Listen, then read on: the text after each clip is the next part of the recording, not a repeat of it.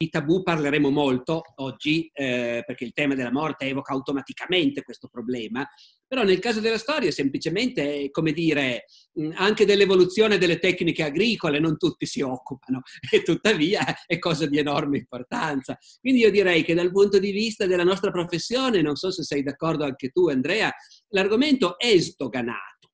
Si può poi riflettere sul fatto che non è sempre facilissimo affrontarlo nel senso che non, eh, non su tutti gli aspetti della morte come era vissuta nel passato noi abbiamo poi informazioni sufficienti, ecco. È uno di quegli aspetti, ma naturalmente noi dobbiamo qui dire una cosa che tu ed io sappiamo, ma che non sempre il pubblico sa.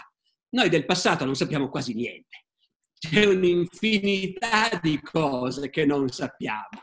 Eh, il problema della morte, di come si gestiva la morte, è un enorme problema di cui sappiamo poco. Io non so quasi nulla di cosa si mangiava a colazione, può sembrare meno drammatico come tema, però io vorrei sapere cosa mangiavano a colazione nel Medioevo e, e nemmeno quello in realtà sappiamo tanto bene. Ecco. Quindi da questo punto di vista mi limiterei a dire che il tema è aperto, il campo è dissodato. È un po' di tempo forse che non emergono grandi novità. Ecco, forse il tema è maturo per essere, per essere ripreso con uno sguardo nuovo. Sì, certo, penso anch'io e penso che certamente ci potrebbero essere, potremmo essere vicino a qualche altro grande contributo, non lo so, magari proprio di Barbero.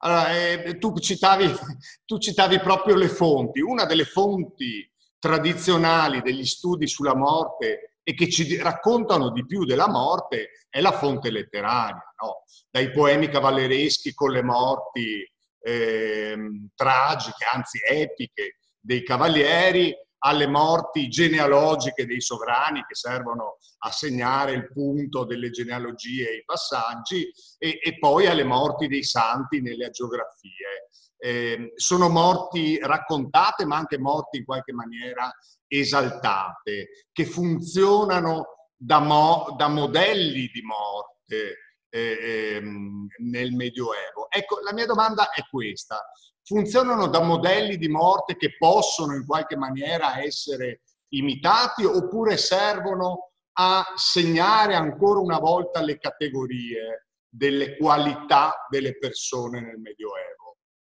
Le grandi morti le, per le grandi persone e dopo le morti del popolo o delle epidemie di cui avremo modo di parlare.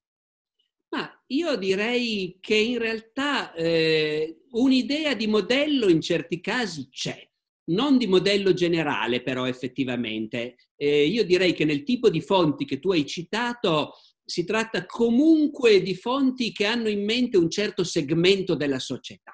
Eh, penso in modo particolare alla morte del cavaliere.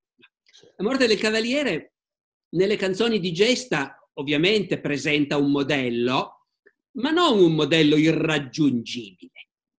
Teniamo conto che la morte nel Medioevo è un problema con cui tutti devono avere una familiarità costante, diversamente da noi, che sappiamo anche noi che moriremo, ma possiamo dare per scontato che per la grande maggioranza della gente la morte arriva tardi, eh, in realtà invece la gente del Medioevo, ma esattamente come quella dell'antica Roma o come quella del Settecento, eh, sapeva che la morte può arrivare in qualunque momento della vita. Eh, dopodiché però i milites, i combattenti, quelli che per definizione si guadagnano i loro privilegi di nobili eh, e si guadagnano l'autorità che esercitano sulla società medievale grazie al fatto che loro sono i combattenti, più di tutti gli altri, sono quelli che di mestiere combattono, che sanno fare soprattutto quello. Poi ben inteso, c'è molta retorica perché quando i cavalieri vanno in guerra si portano dietro anche i loro contadini e i loro servitori, i quali muoiono anche loro in guerra. Però, però non è del tutto falso che il cavaliere comunque è destinato a quello. No? Ecco. Allora, secondo me la letteratura cavalleresca sul tema della morte del cavaliere fa un suo lavoro di convincimento. Eh, nella chanson de Roland, dato che lì si parla di una morte molte morti, ma penso a quella del protagonista Rolando, che muore combattendo gli infedeli, lì il tema è chiaramente l'assimilazione al martirio. L'assimilazione al martirio perché eh, appunto la cultura medievale, non solo quella cavalleresca, riesce a fare all'epoca delle crociate questa operazione funambolica, per cui il martire fino a quel momento era chi moriva per la fede. Adesso è chi ammazza per la fede e magari però rischia anche di morire. Eh, e questo viene fuori, per esempio, appunto molto chiaramente nella chanson de Roland, dove quando Rolando si rende conto che è finita, si rivolge ai suoi e dice, qui subiremo il martirio. E subito dopo aggiunge, ma sarà Fellone chi non gliela farà pagare cara. Colpite, signori, con le spade lucenti. E quindi qui l'idea è la morte del cavaliere nell'ambito crociato, ben inteso, è, è assimilabile al martirio, quindi è perfino desiderabile e si accompagna alla morte del nemico però. Questa è una cosa che dice anche San Bernardo di Chiaravalle in quell'operetta in cui lui legittima il nuovo ordine dei Templari, che erano nati da poco e qualcuno, va detto a onore di quella società europea del XII secolo, qualcuno era ancora un po' scioccato, scandalizzato all'idea che ci potessero essere dei religiosi che come missione combattevano. E San Bernardo scrive questo elogio della nuova cavalleria in cui dice no, non c'è niente di contraddittorio. Il templare con serenità uccide e con serenità muore. Le due cose appunto si sovrappongono. Ora, finisco dicendo questo, che per le crociate può funzionare, nel senso che quelli che vanno alle crociate lo sanno che, hanno, che mettono in gioco la pelle, sperano anche loro di salvarsi. Eh? C'è mm. un episodio memorabile nelle memorie di Jean de Joinville, che era un grande nobile francese del 200 che ha accompagnato Luigi IX nella disastrosa crociata di Damietta. E Joinville racconta che quando va tutto a catafascio ormai e loro sono circondati dai nemici e sono su una nave, i nemici li stanno serrando.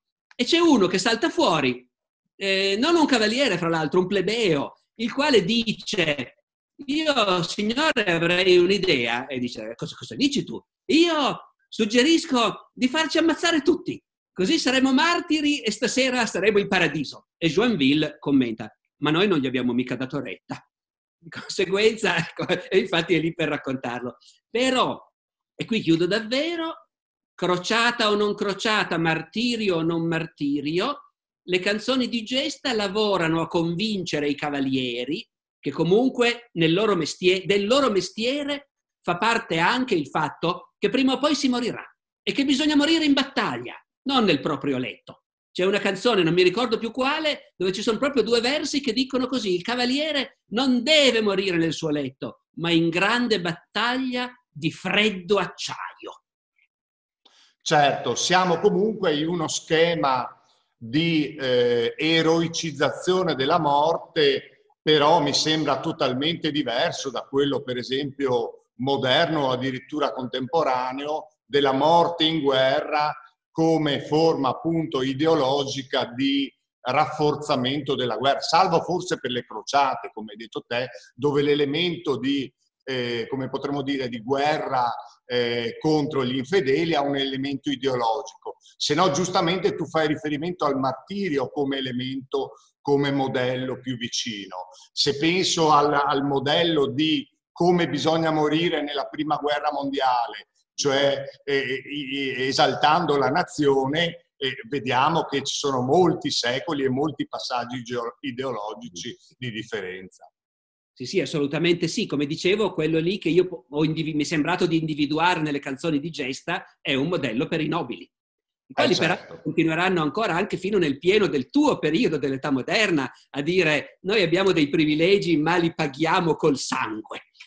io mi ricordo un passo di Montaigne che non è un qualunque soldataccio di Ventura, ma è un grande filosofo, però è anche un nobile, il quale dice, eh, noi come facciamo a giustificare i nostri privilegi, i privilegi che rivendichiamo sul volgo? Ma perché noi siamo quelli che sopportano di stare a cavallo, coperti di ferro, col caldo, col freddo, sotto le archibugiate, sotto i ferri del chirurgo. Ecco, e quindi questa ideologia diciamo, del sacrificarsi non per la patria, appunto, ma perché questo giustifica il tuo status. Ecco.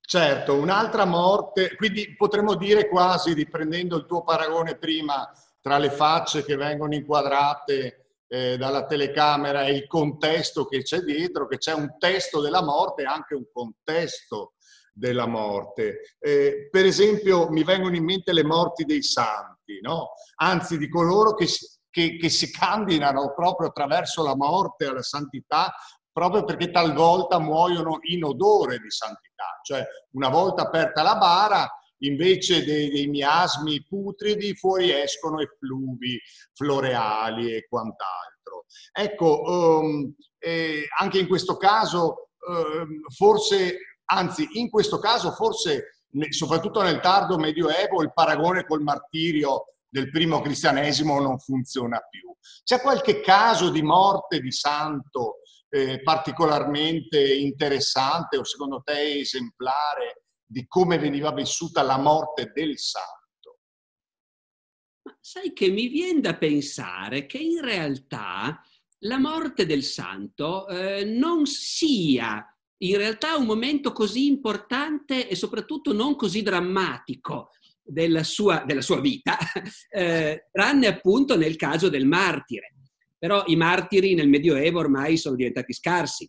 Eh, bisogna proprio voler andare a convertire i vichinghi a tutti i costi e andare a scocciarli molto perché alla fine quelli si decidano ad ammazzarti. Ecco.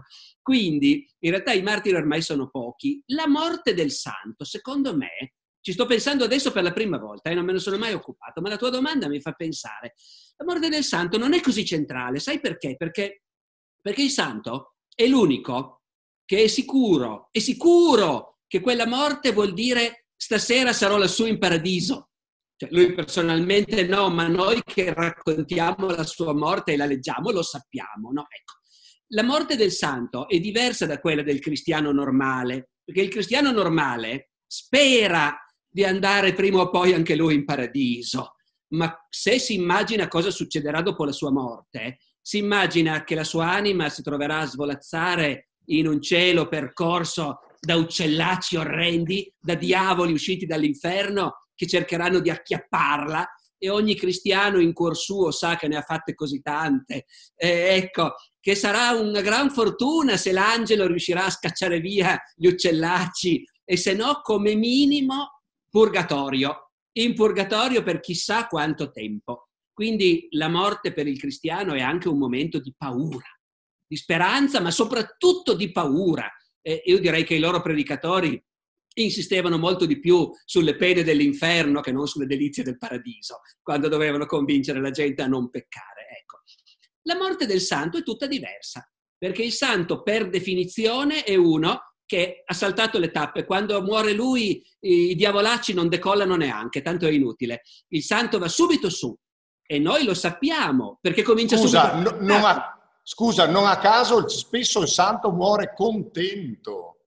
E certo, è certo che sì, perché appunto lui andrà lassù immediatamente. Infatti comincia subito a fare miracoli sulla sua tomba e il miracolo vuol dire che lui è lassù e sussurra all'orecchio di Dio ed è Dio che fa il miracolo naturalmente, no? che fa la grazia. Quindi la morte del santo non può essere drammatica.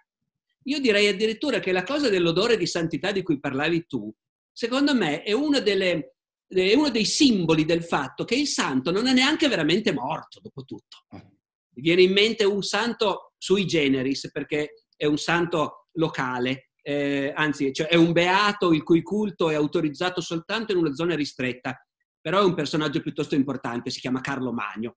Carlo Magno, morto, eh, un secolo dopo, quasi due secoli dopo, anzi, l'imperatore Ottone III va a cercare la sua tomba.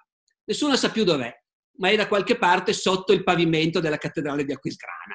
Sfondano, sfondano, finalmente lo trovano. Ora, profumo di fiori, odore di santità, niente che ricordi la decomposizione.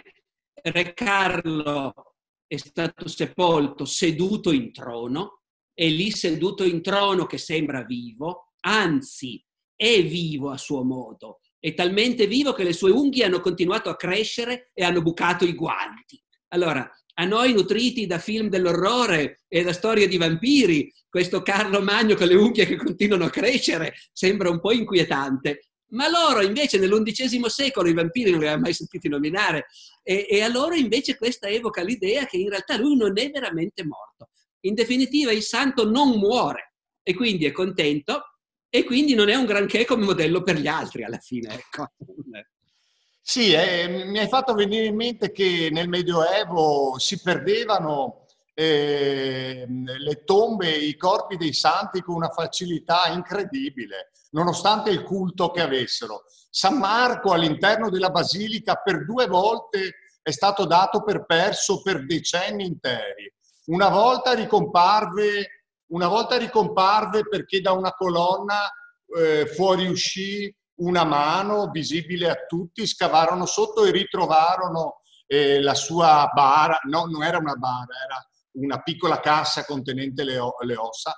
E un'altra volta addirittura venne perso nel Settecento e solo per, per, degli scavi in età napoleonica ritrovarono la cassa sulle... Questo è, è, è, veramente tipico di una certa mentalità premoderna che a volte ci chiediamo ma come cavolo ragionavano queste, questi delle, dell'età antica? Ragionavano con un culto smisurato e una tremenda disattenzione magari per la cosa più importante, la cassa con le ossa del santo. E qui potremmo entrare nel, nel tema infinito delle reliquie con una quantità di, di, di, di, cenni eh, che, che, senza fine. Voglio invece portarti a parlare dei re.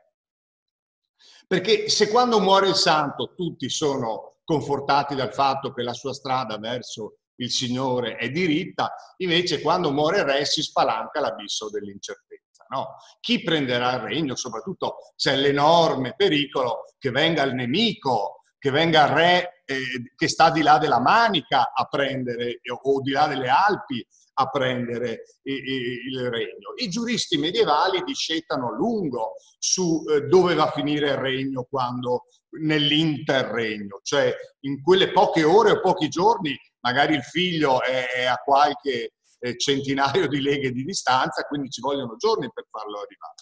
Ecco, ehm, questo è uno dei momenti cruciali che genera per esempio le, le leggi di successione delle dinastie eh, europee, no? a scongiurare proprio il pericolo massimo che abbiamo detto, che è quello dell'incertezza del passaggio della, della, della regalità nel successore del re morto. Certo, infatti in realtà appunto questo è uno di quegli argomenti in cui si vede bene che il Medioevo come periodo non esiste, e che invece c'è un'evoluzione molto netta. Un conto è il Medioevo barbarico, romano-germanico, fino a Carlo Magno, fino all'anno 1000, e poi un conto è il basso Medioevo, che invece è, come dire, è il prologo dell'età moderna, in cui si mettono in piedi meccanismi che poi sono quelli che continuano a funzionare nell'età moderna. Perché effettivamente, come dire, eh, chi deve succedere al re? Noi di solito diciamo, beh, Carlo Magno ha diviso il suo impero fra i suoi tre figli perché all'epoca i, i germani non avevano l'idea dello Stato, avevano quindi l'idea che lo Stato fosse una specie di patrimonio privato del re che quindi lo divideva fra i suoi figli. Eh, io ho insegnato questo per anni. Eh. Poi mi è capitato di studiare Costantino, e scopro che Eusebio di Cesarea, biografo di Costantino, dice alla sua morte l'imperatore divise il suo impero fra i suoi tre figli come una sorta di patrimonio privato, quindi i poveri germani sono stati calunniati, non c'entrano niente. Tutti hanno sempre considerato l'eredità del re come qualcosa per cui i suoi figli e i suoi nipoti eh, hanno diritto di competere, poiché il regno debba essere unitario non veniva in mente a nessuno in quei secoli. Invece il basso medioevo consolida appunto intanto l'identità dei regni, per cui dire il regno di Francia o il regno d'Inghilterra comincia a essere un'entità, un'istituzione di cui la gente vede la continuità, insomma, non è che poi si può pensare di dividerlo, è uno, è il regno. E i re stanno recuperando l'idea della loro sacralità, che era normale nell'alto medioevo, come nel mondo antico, nel tardo impero romano, che poi i papi avevano mezzo demolito durante la lotta per le investiture, facendo sapere ai cristiani che i re non sono sacri per niente e che non è mica Dio che li ha messi sul trono, che sono solo quelli che hanno rubato più degli altri, testuale Gregorio VII. Però poi nel basso medioevo invece i re recuperano molto terreno, il diritto divino si riprende, la sacralità del trono, la sacralità del sangue che scorre nelle vene del sovrano. E qui siamo al punto. Quando muore è il sangue che deve decidere chi succede. E finché ci sono dei figli, in realtà non ci saranno più grandi problemi. Quando ci sono dei figli maschi, il problema è semmai quando il re ne ha troppi e non hanno ancora ben capito che c'è il primogenito e basta, ci vuole un po' perché entri nella mentalità collettiva questa cosa. No? Ecco. Invece, invece succede che spesso però un re muore senza figli maschi. E allora, e allora ci sono regni che si sono date delle leggi per cui le femmine non succedono. E va bene, la legge Salic. E, e però, però a, quel punto, a quel punto bisogna andare a cercare i cugini e come fai a stabilire qual è il cugino più vicino, che ha più sangue giusto nelle vene? Da questo vengono fuori grandi disastri, vengono fuori la guerra dei cent'anni. La guerra dei cent'anni è nata esclusivamente perché a un certo punto sul trono di Francia subentra un cugino e il re d'Inghilterra è cugino anche lui e, e i suoi dotti e i suoi vescovi gli assicurano, c'è una scena memorabile in Shakespeare all'inizio dell'Enrico V in cui si vede questo, a forza di pergamene gli dicono no, no, sei tu il vero erede.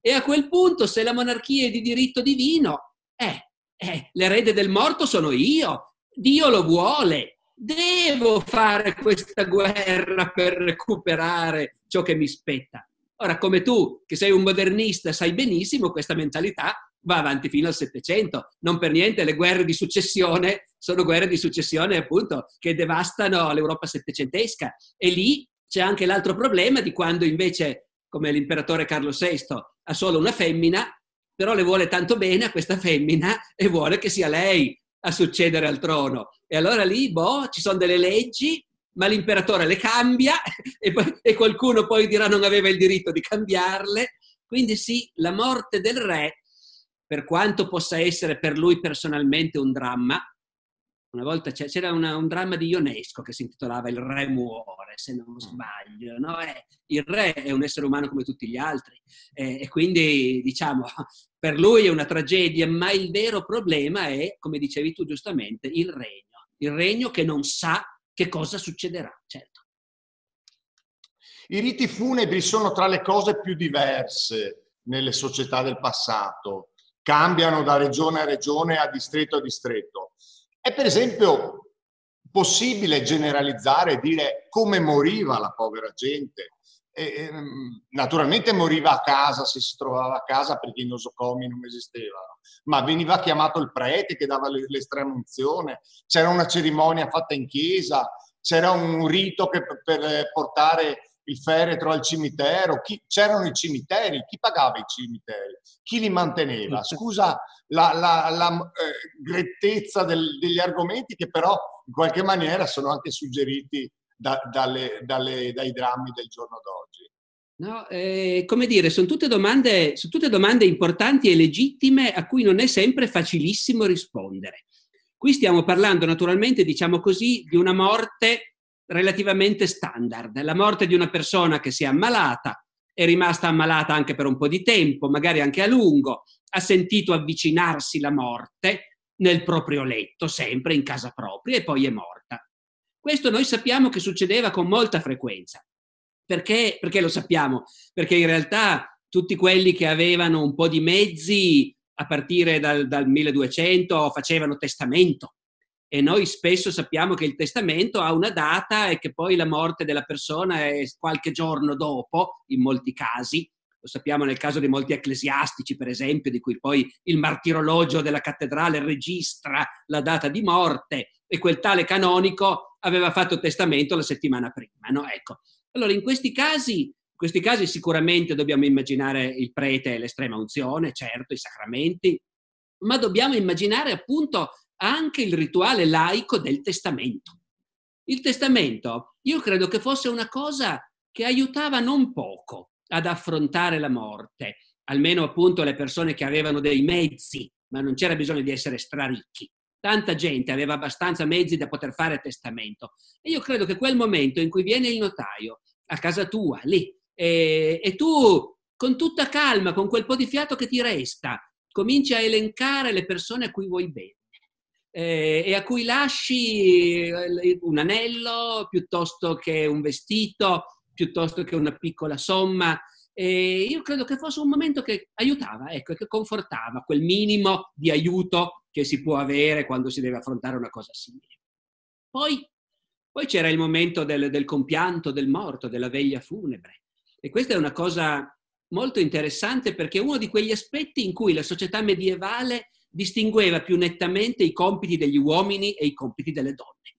Eh, perché così come il parto era una cosa che riguardava solo le donne e nessun uomo si sarebbe mai sognato di metterci il naso, facevano tutto le parenti, le amiche, le vicine di casa insieme con la partoriente, ebbene specularmente gli uomini lasciavano alle donne la gestione della morte. Il corpo doveva essere preparato per la sepoltura, se ne occupavano le donne e il pianto funebre toccava alle donne, ma certe volte in modo rigidissimo. C'è un passo della vita nuova di Dante in cui Dante racconta che era morto il papà di Beatrice e lui, che cercava sempre le occasioni per vederla, va fino a casa di Beatrice dove c'è il compianto funebre, ma non può entrare perché la regola a Firenze è che quando c'è il morto in casa arrivano tutti in visita, ma solo le donne entrano gli uomini devono stare fuori. E Dante che sta fuori racconta che a un certo punto gli viene da piangere e una donna che esce da, le donne anzi che escono dalla casa dopo aver pianto il morto in casa, vedendo lui fuori che piange, lo sgridano. Dicono, ma cosa fai? Ma lascia piangere noi. Compiti totalmente separati.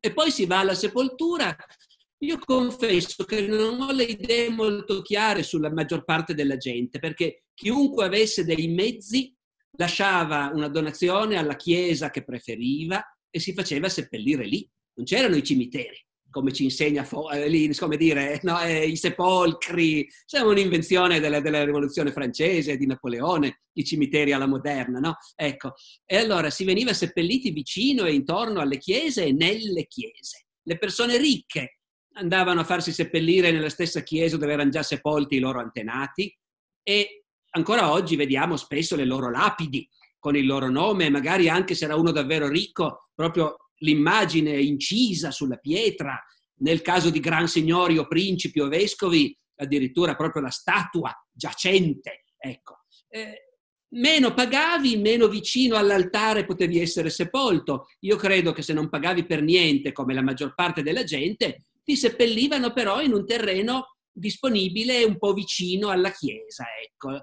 In campagna di sicuro era così. Come facessero in città non ne sono sicurissimo, ma penso che funzionasse in questo modo, grosso modo. Ecco.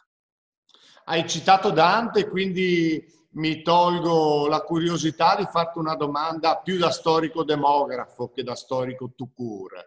E gli storici demografi dicono che attorno all'anno 1300 la speranza di vita curioso eh, espressione con cui si intende invece quando si morirà, la speranza di vita per una persona era attorno ai 30 anni, perché naturalmente era computato l'enorme, eh, l'enorme, era computata l'enorme quantità di persone, di bambini e di infanti che morivano prestissimo. Eppure Dante, che è nato nel 1265, immagina il suo viaggio nell'anno 1300 e parla di, del mezzo del cammino della vita di un uomo. Quindi eh, lui immagina che evidentemente a 35 anni eh, le, uno possa vivere ancora l'altra parte della sua vita. In realtà, come sappiamo, Dante morì nel 1321, quindi potremmo dire da un lato che mise il carro davanti ai buoi, però evidentemente eh, era plausibile che un uomo avesse una qualche, giunto all'età adulta, avesse un'aspettativa media di vita fino a un'età abbastanza avanzata che spesso noi non, non, immaginiamo nemmeno. Ecco, questa precarietà della vita era riservata soprattutto, naturalmente, a certe professioni, a certi ceti sociali, però anche a certe età. Eh, scavallate quelle età più difficili delle malattie infettive, eh, forse uno poteva ehm, eh, contare legittimamente di arrivare vecchio.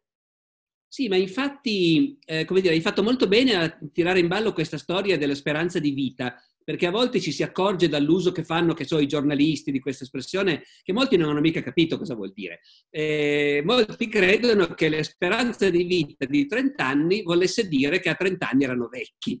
E naturalmente non è così. La speranza di vita a 30 anni si avrebbe nel caso in cui metà dei bambini morissero piccolissimi e il restante 50% della gente arrivassero tutti a 60 anni. In quel caso, statisticamente, la speranza di vita sono 30 anni. E quindi è proprio come dici tu, si moriva molto da bambini, si moriva moltissimo. E non solo, ripeto, è nel Medioevo, perché per tutta l'età moderna, e in realtà fino all'Ottocento. La quantità di persone che perdono dei figli bambini è impressionante i bambini muoiono molto facilmente.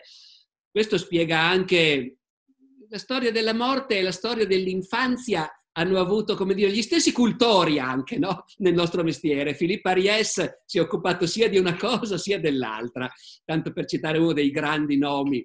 E c'è un collegamento. L'idea sbagliata che nel Medioevo i genitori non si affezionassero ai figli specialmente quando erano piccoli, eh, nasce proprio dall'idea che tanto morivano e quindi perché affezionarsi. Io devo dire che credo che questo fosse anche vero nel caso dei padri, almeno, se riferito ai neonati.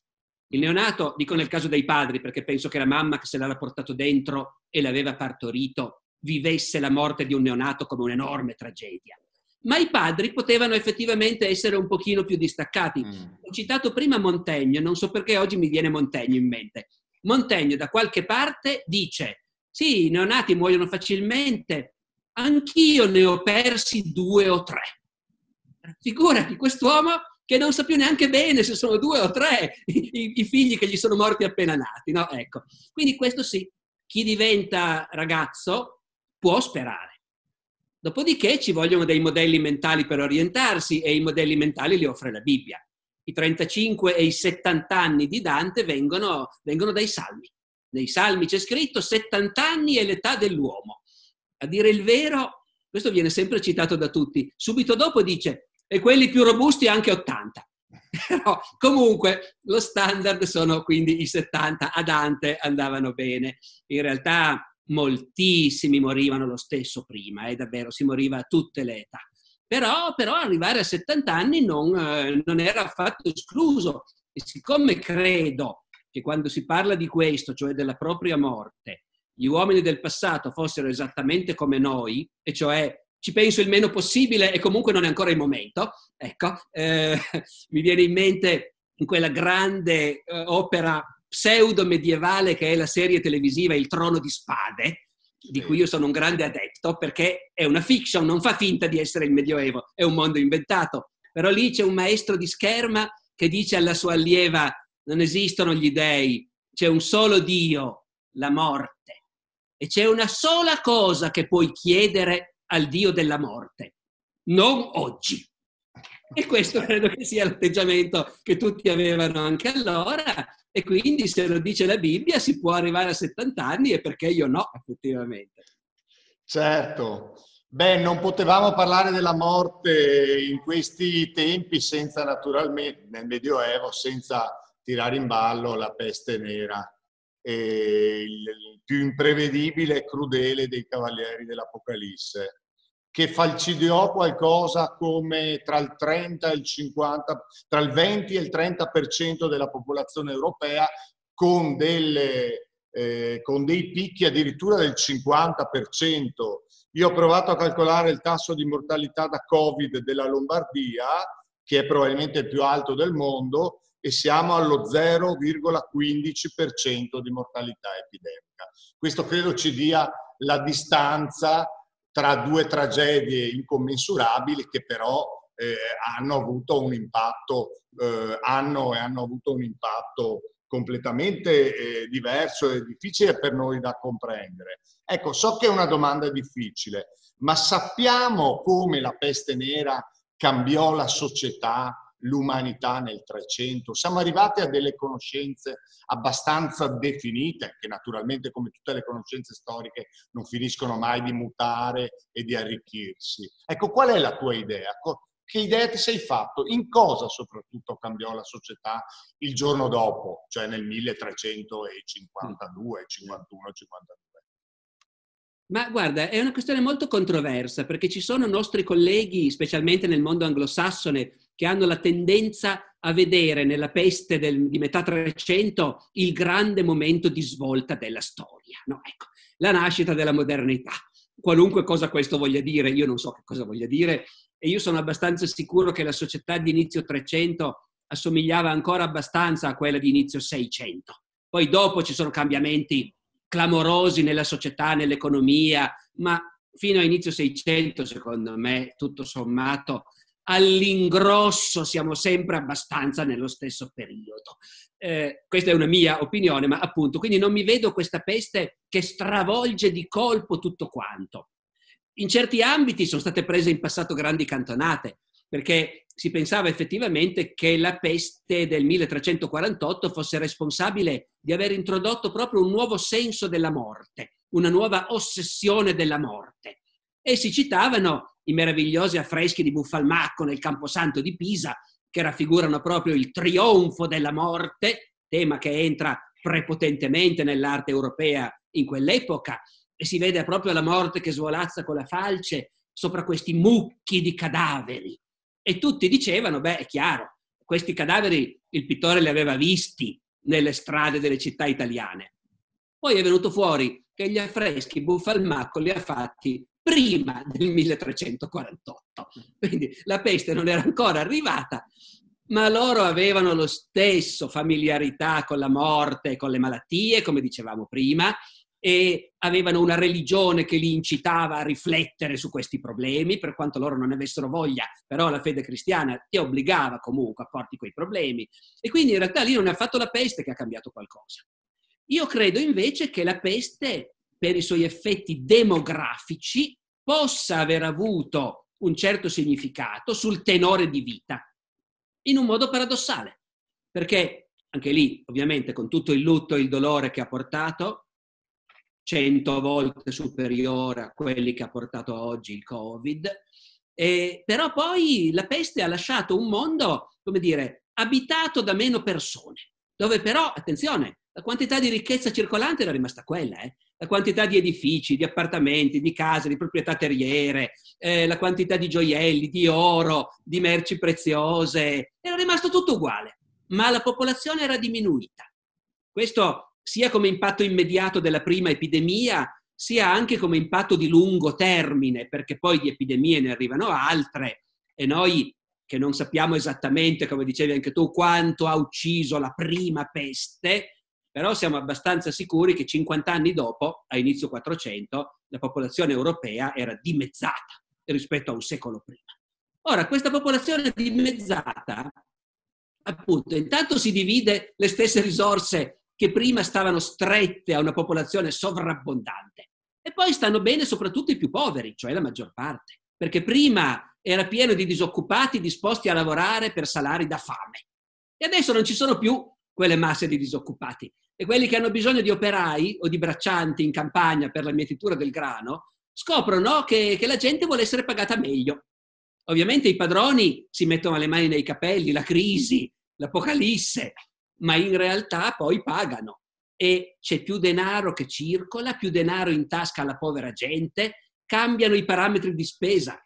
Quelli che si ostinano a fare i tessuti di lusso per una clientela di ricchi vivacchiano, ma quelli che capiscono che adesso anche i poveri comprano tessuti, però non di lusso, bisogna fabbricare tessuti scadenti che costano poco e mezza pianura padana fa i soldi nel 400 eh, avendo inventato i panni di cattiva qualità. Ecco.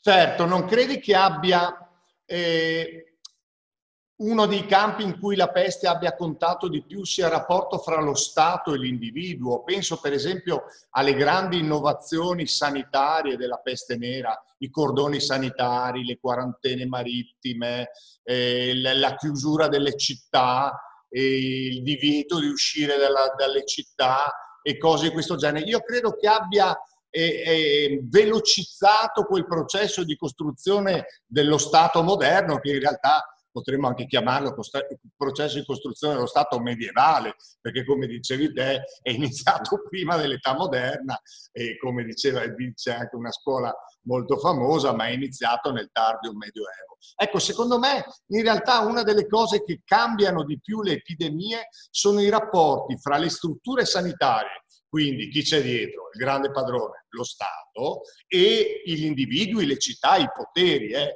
Non era un rapporto, come si può dire, eh, individualistico come il giorno d'oggi o pubblicistico, era un, un rapporto eh, spezzettato fra corpi, interessi, meccanismi di compensazione. Ecco, non pensi anche te che la peste abbia creato dei presupposti molto importanti in questo senso? Sì, su questo assolutamente sì, hai ragione e, e, anzi c'è proprio un'analogia col presente da questo punto di vista, perché noi oggi, noi, i governi, i governi di mezzo mondo, quando l'epidemia si è rivelata una minaccia, eh, hanno quasi tutti cominciato a mettere in atto quasi automaticamente dei protocolli che sono stati inventati appunto alla fine del Medioevo per far fronte alla peste. Tutte queste cose, appunto la clausura, la quarantena e ancora più la segnalazione dei casi. Ecco, queste sono tutte cose che io non lo so se stavano scritte in protocolli d'emergenza che stavano nei cassetti dei ministeri a parte che poi, a quanto hanno detto tutti, sono stati disattesi i protocolli che c'erano adesso. Quindi io non so bene com'è che in automatico sono state applicate queste misure che non servivano da tanto tempo, però ce le avevamo in testa in qualche modo, no? E indubbiamente tutto questo è stato messo in campo tra la fine del 300 e il 400, i primi del 500, c'era già tutto eh, in Europa. Altre civiltà non hanno fatto questo salto e c'era già tutto e direi che effettivamente la cosa che colpisce di più è che i governi sono stati costretti a mettere in campo dei meccanismi di sorveglianza. E quindi se io sono Milano e c'è un caso di peste a Venezia, lo devo sapere, lo devo sapere subito. Appena lo sanno i veneziani devo saperlo anch'io. E se sto a Venezia e c'è la peste a Udine, deve arrivare subitissimo la notizia. Quindi controlli, sorveglianza, intervento dei medici, discussioni, è la peste, non è la peste, poi però si scrive alla capitale per dare la notizia. Tutto questo effettivamente è un salto di qualità molto netto rispetto alle capacità degli stati del periodo precedente. Sì. Senti, ci avviamo alla conclusione e come era largamente prevedibile continuiamo dal Medioevo a sforare i giorni nostri, anche perché noi non è, pur amando rimanere chiuse nelle nostre stanzette, immersi nei nostri libri, siamo uomini che vivono nella contemporaneità. E voglio proprio farti una domanda che mi nasce dalla contemporaneità. Il grande storico che tu hai citato, Philippe Ariès, utilizzava l'espressione morte selvaggia per la morte del giorno d'oggi, cioè incontrollata, nascosta ehm, e marginalizzata, no? ehm, ai bambini non si fanno vedere i morti perché si spaventano e i malati in ospedale, l'abbiamo visto in questi giorni, tendono a essere eh, messi separati dalla vita normale. Mentre la morte nel Medioevo lui la chiama addomesticata per i riti, per la, anche per la quotidianità che portava chiunque a veder morire magari i propri fratelli appena nati, eccetera. Ecco, ti sembra, e naturalmente abbiamo tutti negli occhi l'immagine tremenda della fila di camion militari che portano via da Bergamo eh, i feretri, molti dei quali tra l'altro sono arrivati qua in Friuli. Eh, perché? Perché c'era un problema di reale eh, impossibilità di, gesti- di gestire i feretri in quella situazione. Ecco, in qualche maniera, cercando di tirar fuori il, eh, qualche elemento positivo dalla cosa più negativa e più drammatica delle settimane che abbiamo, che abbiamo dietro le spalle. Questo può averci riavvicinato a un, a un, alla morte come misura della vita, per usare un'altra espressione medievale, cioè in qualche maniera aver reso la morte meno selvaggia è qualcosa di cui è meglio che eh, teniamo più conto anche nei nostri rapporti sociali e, e individuali e nelle nostre relazioni. Ma è molto difficile dirlo. Io credo che sarebbe già una bella cosa se questa esperienza che abbiamo fatto ci avesse indotti tutto a riflettere non tanto sulla nostra mortalità, quanto proprio sulla nostra vita, eh, sul fatto di come si possa provare a vivere in modo meno frenetico. Nel momento stesso in cui lo dico mi rendo conto che suona una banalità, però dobbiamo davvero vedere se un pochettino riusciamo a imparare questa lezione ehm, come dire, riaddomesticare la morte non basterà, credo, questa esperienza, che fra l'altro anzi nel pieno del dramma ha spinto ancora nell'altra direzione. Cioè nel corso di questi mesi la gente che è morta è morta ancora più sola di prima e sono spariti anche i rituali che circondano la sepoltura, il funerale e quelle cose lì. Quindi in realtà siamo arrivati veramente quasi al grado zero dell'abolizione della morte da, da, da ogni visibilità, diciamo così. No? Ecco. Indubbiamente su questo Aries ha ragione. Noi abbiamo un, gli esseri umani hanno sempre un rapporto irrisolto con la morte. Parlare dell'inferno, del paradiso e dei santi era anche quello un modo per provare a farci i conti, naturalmente. Però altre epoche erano più avanti di noi. Ecco. Nel 400 ci sono dei best seller che sono le artes moriendi, i libri che spiegano alla gente come si deve prepararsi a morire come si deve prepararsi alla propria morte, a quelli dei familiari. E, e, questi libri sono letteralmente dei best seller, sono fra i primi libri che vengono stampati quando si inventa la stampa. Tu pensa andare oggi da un editore e dirgli vorrei mettere sul mercato un manuale che insegna a imparare come si deve morire. Io me li vedo gli editori che cominciano a toccarsi e questo libro non verrebbe mai pubblicato oggi, perché noi appunto noi abbiamo questo enorme tabù. Un giorno bisognerà fare la rassegna dei tabù che sono ancora in piedi nella nostra società, crediamo di averli abbattuti tutti eh, e, inve- e, e stiamo scioccati quando incontriamo altre culture che hanno ancora dei tabù, che ne so, le donne che si fanno vedere con i capelli sciolti, ecco, quando era un tabù che c'era anche da noi fino a non moltissimo tempo fa, certamente c'era nel Medioevo, ecco. Noi siamo scioccati come se non ne avessimo più, invece il tabù della morte ce l'abbiamo non vogliamo mai parlare né pensare alla nostra morte e a quella degli altri. Eh, forse va bene così, eh, perché io credo che sia un problema quello della morte che non è facile risolvere e non sono sicuro che il manualetto fosse una grande soluzione, neanche quello. Però era una soluzione diversa, ecco. Invece noi abbiamo calato una cortina di silenzio.